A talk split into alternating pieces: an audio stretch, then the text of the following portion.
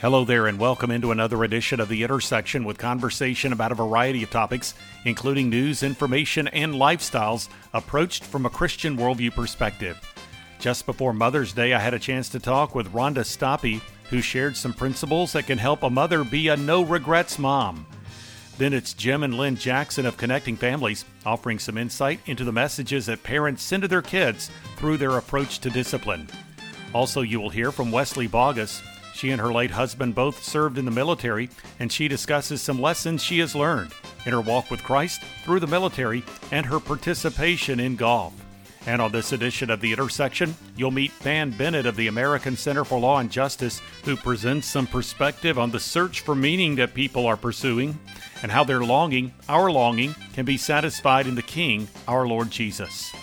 Then it's Al Perrotta of The Stream, who has a background in comedy and ministry. He gives analysis on how some comedians have crossed the line in their approach to politics. Finally, Mike Berry of First Liberty Institute examining some of the potential implications of the president's executive order on religious freedom issues. This is the intersection of production of the Meeting House. I'm Bob Crittenden. Author and speaker Rhonda Stoppe has adopted the moniker of the No Regrets Woman. She's authored a book called Moms Raising Sons to Be Men and provided some words of encouragement for mothers and some of the issues they face. This is Rhonda Stoppe now. Moms Raising Sons to Be Men came out of the first time I spoke on the topic at a homeschool convention when my youngest son was going through junior high and the book is for moms of, of really to become the mom you always hoped you would be. And it has parenting principles that um, just really things that I learned. In fact, women that I speak at, they see this and they say, "Oh, I wish I would have had this when my kids were little." Uh, but when I spoke at this homeschool convention, there were just tears in the eyes of the moms because they want, they understand the importance. They want to guide their kids to build a life with no regrets, and it's kind of a daunting task. And I think for moms of daughters, I have two girls and two boys, and as my daughters turned into women, I was it's a beautiful thing, but I wasn't in awe of it because it happened to me. It wasn't mystical or mysterious. But when my sons started turning into men, it was um just almost like amazing as you watch this little boy, you know, get the prickly face and, and all those things. But I knew when I was a mom, even when my kids were little, that I wasn't the mom I meant to be. I knew that I wanted to be that woman that, you know, didn't lose my temper, didn't count to three and and then finally count to ten and, you know, but I didn't know what to do. I found myself because I was more sh- overshadowed by doing it wrong. I was putting out fires instead of wanting to guide them towards the life I really wanted my kids to have. So Titus 2 calls the older women to teach the younger how to love their husbands and love their children. And my husband was a youth pastor at the time, so I looked around at moms who had kids that still liked them when they were in junior high and high school, and I wanted to emulate their parenting and I went to those women and I asked them to help me to teach me what they learned about being the mom that I knew I wanted to be, but I didn't know how to get there. And that's really what Moms Raising Sons to Be Men is. It's a personal mommy mentor. Imagine if you had, you know, you could just sit and have coffee with me every day and we could chat about the things that sometimes that I did successfully. Sometimes I wish I would have done differently, but I don't know about you. I teach more passionately from my failures than I do from my successes. And the, the main thing is we're not trying to raise perfect kids. We're trying to raise children who know how to recover from their mistakes.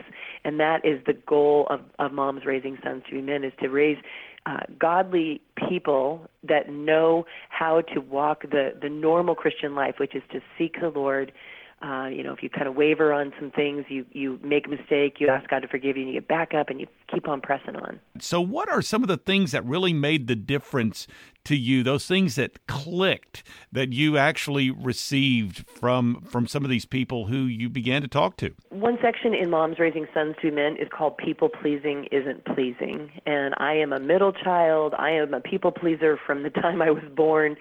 And when I was uh, uh, in my daughter was about four years old, my um, friends that we had asked to mentor us and kind of pour into our lives, they had some amazing kids and we're like, I want to know what you know. When one day their son Adam reached up to touch a little trinket at my mother's-in-law house, and she said, Adam, don't touch that. And she didn't even look at him to make him. She kept talking, like just hardly bat an eye. And he pulled his little hand back. I'm like, what? What'd you just do? I need to know how you did that. And one day my daughter, who is about four years old, was skipping through the church after church was over, making noise, and I was shushing her and I was getting irritated with her. And finally, Vaughn, the man, the husband, and the wife were standing there and, and watching me do this. And he said, "Why do you care?" And I'm like, "Well, I don't want her to. And do you, do you have a conviction you don't want her to make noise? Why? Why do you care?" I said, "Well, no." And he kept pressing me until I said, "Because I don't want people to think I'm a bad mom." And he said, "Let me give you some really good advice." Never raise your children for what people think of you because you'll ruin your kids. And I know that if I had not had that word of wisdom in my life when my children were young, I would have ruined them because I would have wanted everyone to think I was a good mom by making my kids, you know, dress and act just the way I thought they expected them to act. And what happens is we so often do that. We tell our kids, you can't, you know, what if you don't do your homework? What you know, what you're thinking is, what's your teacher going to think of me? Or you can't wear that to church. What are people going to think of me? And I I found that Isaiah says, God says, I created you for my glory. Jesus said that we should do everything for God's glory. And we when we are raising our kids for our own glory, we become glory stealers. We're more concerned about how they reflect our character than how they reflect God's character. And that's what uh, to glorify God means to represent his character so that it draws others to want to know Christ. So that was the probably the biggest aha moment. And if your listeners leave with anything else today, is don't raise your kids for what people think of you. Guide them towards a desire to glorify God in their lives, not to glorify you. Rhonda Stoppe here on the intersection. You can learn more by visiting the website noregretswoman.com. Well, the intersection continues now with Jim and Lynn Jackson, founders of the ministry Connected Families. In our recent conversation, they shared information related to the book Discipline That Connects with Your Child's Heart Building Faith, Wisdom, and Character in the Messes of Daily Life. Here now are the co authors, Jim and Lynn Jackson. Where parents fall on that spectrum from sort of permissive to authoritarian. Uh, we recognize there's all sorts of different parenting styles. For us, consistency became far less about your parenting style and far more about attending to what messages do your kids get from you when you discipline them. So whether you're taking the firmer approach or the less firm approach, are your children growing to believe A, that they're safe with you, B, that they're loved no matter what, C, that they are called and capable, built as God's workmanship to do the works God prepared them to do, and D, responsible for the wrongs that they have made and and responsible to make them right. Mm. And Lynn, let's talk about this word discipline. I think you would have those that, in playing a little word association, would equate discipline with punishment. How would mm-hmm. you do, would you agree with that, or would you have maybe a different take on the concept of discipline? I would definitely have a, diff, a, different take. Sometimes it does obviously involve giving consequences, but the root word of discipline is disciple or teach and and you know te- help kids learn. And so we actually can't control another human being, but if we set out through our discipline to teach and train and build wisdom, that's what God is I believe God is really looking for through our discipline one of our favorite parenting verses is actually about John the Baptist, and um, it captures both parts of um, this kind of kind but firm discipline. And it says, um, and he will come in the power of uh, spirit and power of Elijah to turn the hearts of the parents to the children. So keeping that heart connected, that's the kindness aspect, um, um, and, and turn the the disobedient to, and you might think it's going to say to obedience, but it says to the wisdom of the righteous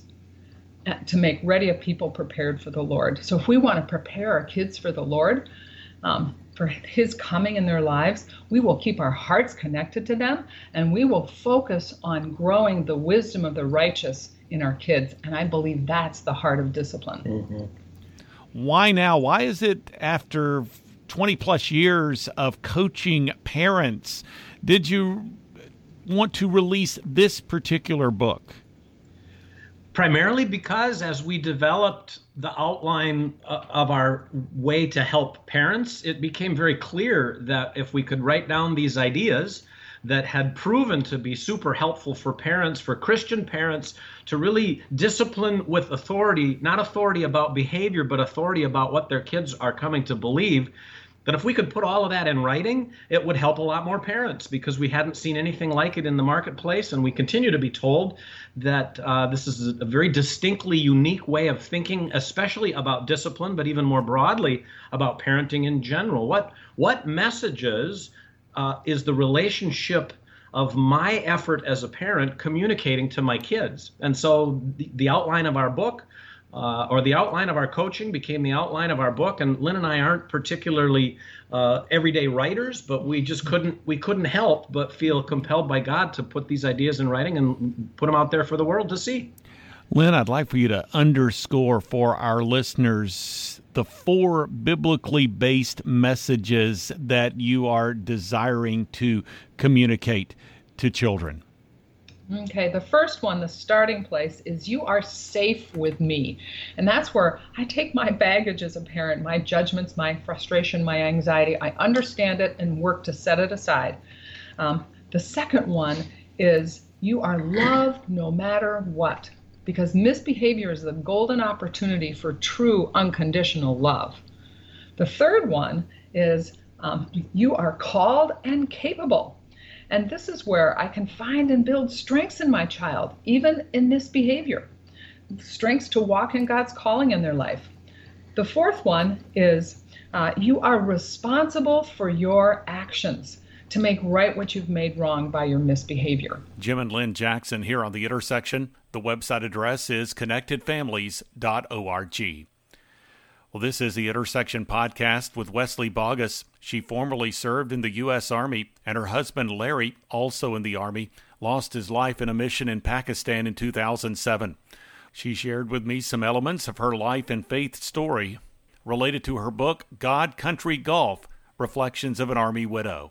Here now is Wesley Bauguess. This whole thing began actually as a journal. I was very lovingly encouraged um, to journal um, around 2010 is when I started, and and a good friend said just write down all the stories um, of your life with Larry, so the girls could have this as a family treasure, and so I did, and then.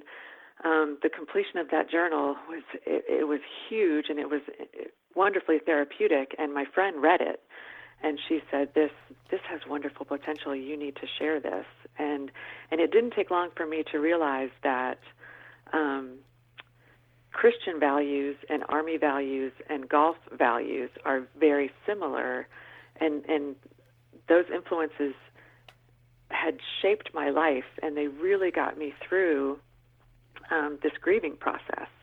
Um, and I just felt like that was worth sharing, and I also felt like um, Acts um, 420 tells us, For we cannot help speaking about what we have seen and heard. And I felt like all of the lessons and, and all the experiences that I have been through over now the last 10 years um, are worth sharing. And I feel like if I, if I kept all those lessons learned and those experiences to myself, then they're only helping me and they're not helping anyone else. And so through this book, um, I'm basically opening the shade and giving the reader a glimpse of Army families, um, using ourselves as an example, and how resilient and how giving and how selfless they truly are. And I think Army families, um, our service members, and the, the spouses and children, who who all serve to to provide the freedom that we all enjoy.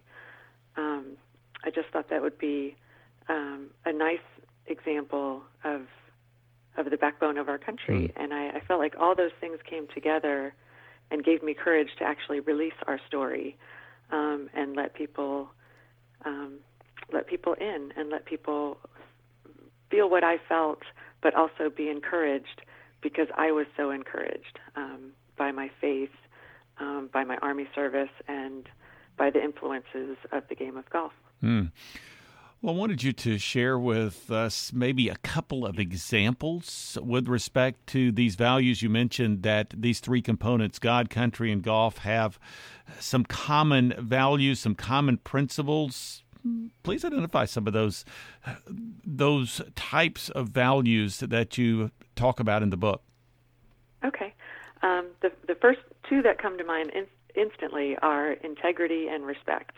Um, again, you know, I was influenced by golf first, so my grandfather taught me that you respect the golf course, you respect your opponent and your fellow players, and um, and then integrity. Um, golf is a sport that you um, has so many rules, and and it's just it's a sport that often you call penalties on yourself, and so um, ha- living with integrity means you do the right thing, whether somebody's watching you or not. And so even if you're if you're playing with an opponent and and you try to hit the ball and you swing and miss, but your opponent didn't see you do it, you still did it, and you have to call that penalty on yourself.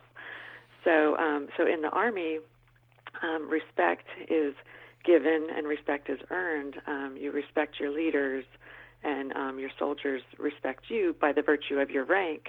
But also, um, you earn that respect from your soldiers uh, when you provide the example for them and you show that, that you care for them and you will lead them and, and protect them. Um, and then integrity is the same in the, the Army, of course, because our, our word is our honor in the Army and we are, you know, absolutely expected to um, protect and defend um, our country and protect and defend our soldiers and obey our orders. And, and in our Christian life as well, we we respect um, we respect the Bible, we respect the teachings, we respect each other as fellow Christians, and we respect um, all of God's children. And um, and then integrity, you know, the Lord expects us to be honest and um, and true to each other. So I just feel like certainly respect and integrity are a common thread um, that run through through each influence of God Country Golf. Wesley Bauguess here on the intersection. You can learn more through the website godcountrygolf.com. This is the Intersection Podcast. It's a weekly production of the Meeting House. Learn more through the website meetinghouseonline.info or go to the programming section of faithradio.org. You'll find a link to the download center marked Meeting House on Demand, through which you can listen to and download full conversations from guests featured on the Intersection podcast. Also, you can subscribe to the podcast and have it delivered to your podcast receiving software, including iTunes, on a weekly basis. Two blogs are accessible. One is The Three with three stories of relevance to the Christian community. The other is The Front Room with devotional thoughts and commentary from the Meeting House. You can also follow me on Twitter and access the Meeting House Facebook page. You can also get connected to video content. Again, that website address is meetinghouseonline.info. Than Bennett joined me recently on the Meeting House program. He serves as Director of Government Affairs for the American Center for Law and Justice. In our conversation, he discussed material relative to his book, In Search of the King Turning the Pursuit of Meaning into the Discovery of God. This is Than Bennett. I would just say, you know, if you look at it purely from a political space, if you look at the last several election cycles, I think you will see clear evidence that people on all sides of the political spectrum, all from all different sets of ideology, are really searching, Bob. They're searching for something that is eternal. They're searching for something that is lasting, for something that they can cling to. And, you know, I think in many ways, people on all sides of the aisle have wrongfully uh, clung to political power or a government structure for those answers, when, of course, you and I know it goes much deeper than that. But yet at the same time, uh, there are answers within a government structure that provide freedom for people to choose the king, that provide uh, freedom for, uh, to believe. And, and I would just put it to you this way: if if you and I and everyone else were were to withdraw from the political space, or frankly withdraw from whatever professional space you are in, and you know go to full time ministry or, or full time uh, something that might seem like a more spiritual calling, that is going to leave that place that you are vacating void of a mm. representative of the king. And I don't think that is consistent with the call of Scripture at all. I would suggest that, that you and I and, and everyone listening to you should take a look at the space that you currently occupy and ask yourself the question how, I, how can I better represent uh, the king in the space that I currently reside? There's a there's the whole cult of personality thing that's going on. People are fascinated with with celebrities, athletes. You even see it within Christianity where people actually identify with certain Christian leaders or Christian musicians or or whatever. Even politicians become mm-hmm. those kings, those celebrities whom we set up and look to for answers.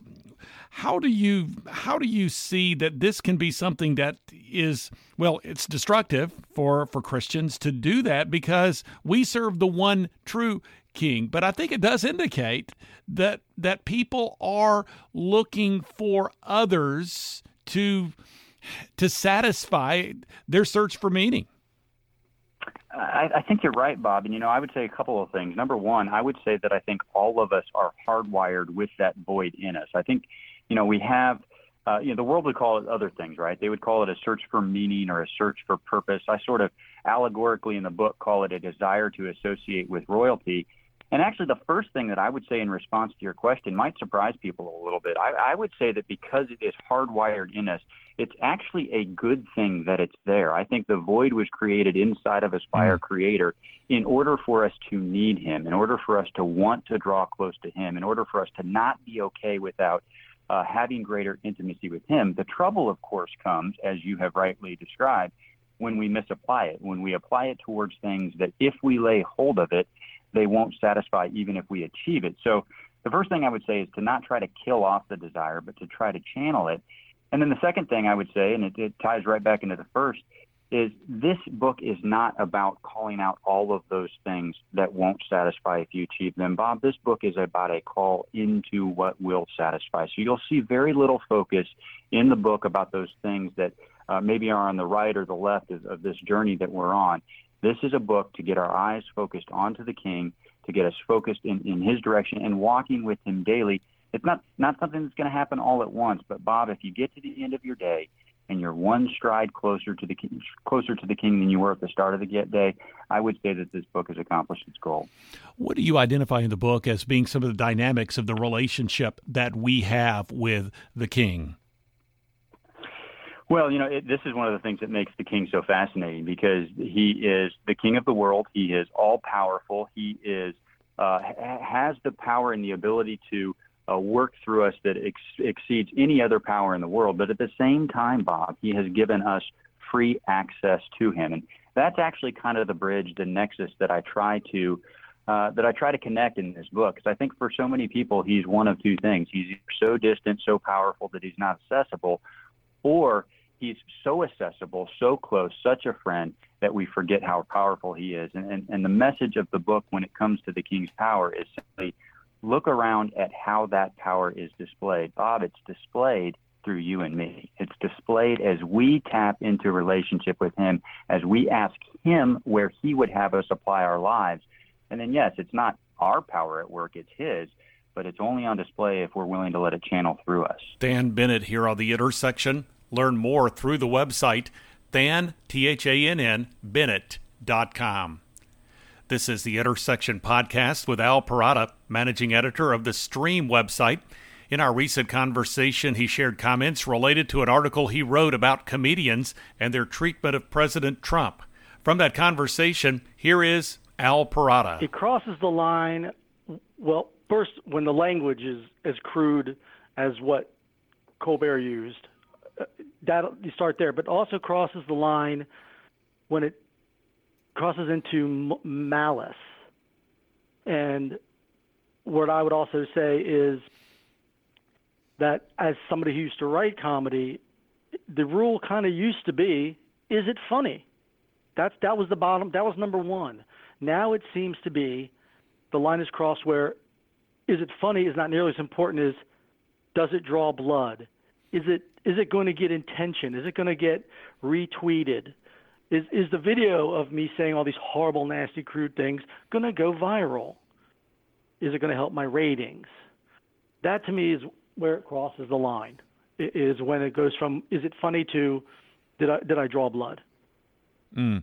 And what is very interesting is that now you have this rivalry between Colbert and Trump. In fact, looking at a Fox News piece here recently, Trump had told Time magazine Colbert was a no talent guy and there's nothing funny about what he says. He took credit for Colbert's improved ratings. And indeed, as Colbert has said, making jokes about you has been good for ratings. He said this on The Late Show last Thursday. He said that you don't you know I've been trying for a year to get you to say my name. And he added, I guy won. So you've got a little rivalry going on, but but Colbert, it is true that his ratings have really gone up as a result of being insulting, but honestly, at what cost to the national conversation? Yeah, yeah. What cost to the national conversation? Because you've been you've been given a platform to help bridge divides and to help make everyone feel, hey, we're all in this together. You've been given that. There's the cost to the national dialogue when you have the power of a national show to to heal, to help heal through humor. But there's also, I think, as somebody who did this, there's a psychic cost to yourself. There's a cost to what you do to yourself when you peddle in meanness and hostility. It is easy. It is so easy to write jokes that cut people down. You can do 10 jokes that insult people, and the time it takes you to come up with one that is sort of a positive um, on the other on the bright side. On the bright side, this happened. No, it's it is so easy because it's part of I guess our, the human nature to be that we can do that. And so when I talk about Colbert, you need to be critical. I'm also speaking from experience in at myself. You know, his little speck on CBS versus my little my big old plank from from. So I can't I can't be self-righteous about it. I'm just aware of it, and I'm trying to share that with folks. Something else that you point out in this piece is the furtherance of an agenda. Uh, Ellen DeGeneres basically has said, "Hey, the president, this guy." He's not coming on my show. And she said something to the effect of, Well, I can't change his mind. So now is there a litmus test for being a guest on somebody's program that you have to agree with the host? I mean, is that where we're going now? That appears to be the case. That appears to be the case. Uh, I mean, that shocked me.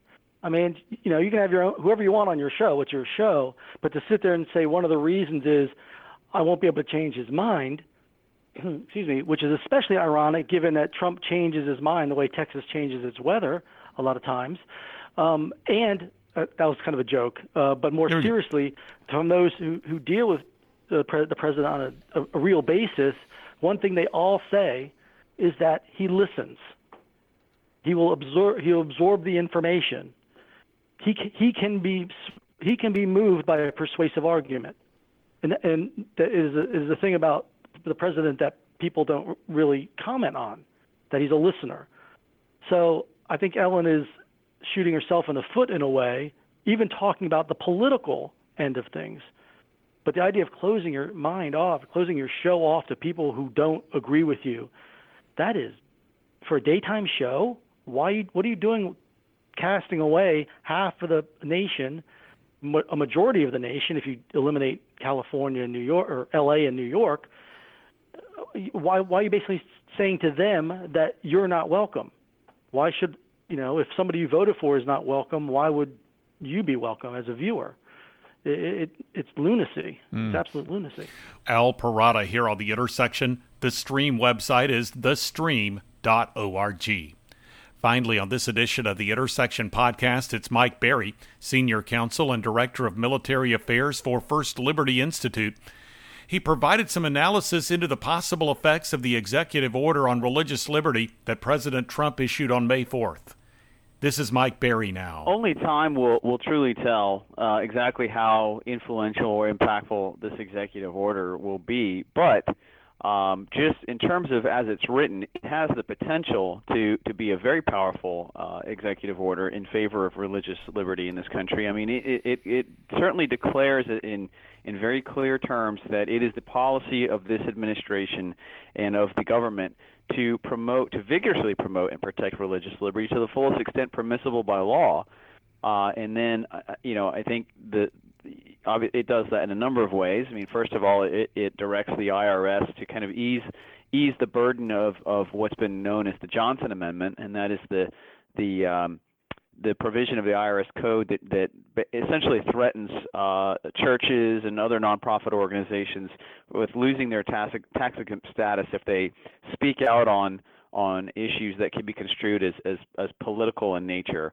And so, of course, you know that, uh, that that provision in of itself, even though it is written into IRS code, is pretty offensive to the First Amendment to think that a, a pastor is not able to speak from the pulpit of his church or, or, or religious congregation on something that is you know written in scripture and and maybe touches on you know issues of politics because of course many things in scripture will, will touch upon politics and so um, to think that that pastor would then be at risk of, uh, or that church or congregation or religious organization would be somehow at risk of losing tax exempt status for that is, I think, is offends the First Amendment.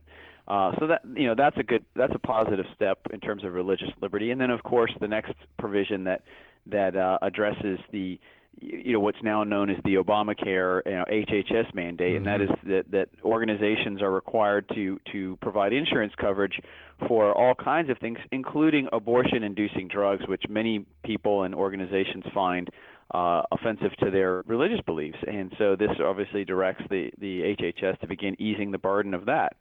So um, and then.